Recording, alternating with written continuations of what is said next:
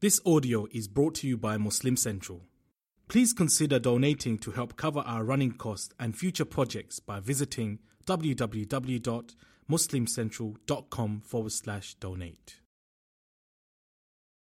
My brothers and sisters, every single one of us has been created in a way that we need the help of others in order to survive. Have you thought of that? Nobody is absolutely independent.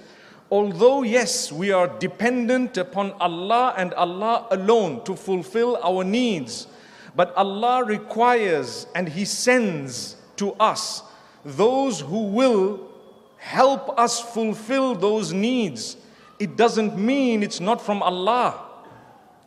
If I were not well and I needed the doctor, I would need to pray to the Almighty for cure, and I would still need to visit the doctor and pray that Allah grants the doctor the ability to diagnose correctly and to prescribe the correct medication or to hold his hand while he is operating in the case of the need of an operation or surgery and to grant success either to the procedure or the medication that I have taken. But it was from Allah.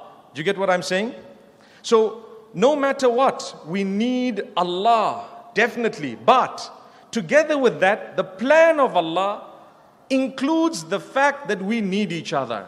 For this reason, Allah subhanahu wa ta'ala says in the Quran, وَلَا تَنسَوُا الْفَضْلَ بَيْنَكُمْ Don't forget to be virtuous, to be kind to one another. Don't forget to reach out to one another in a good way, to be good to each other because you're going to need each other as you actually live on this earth.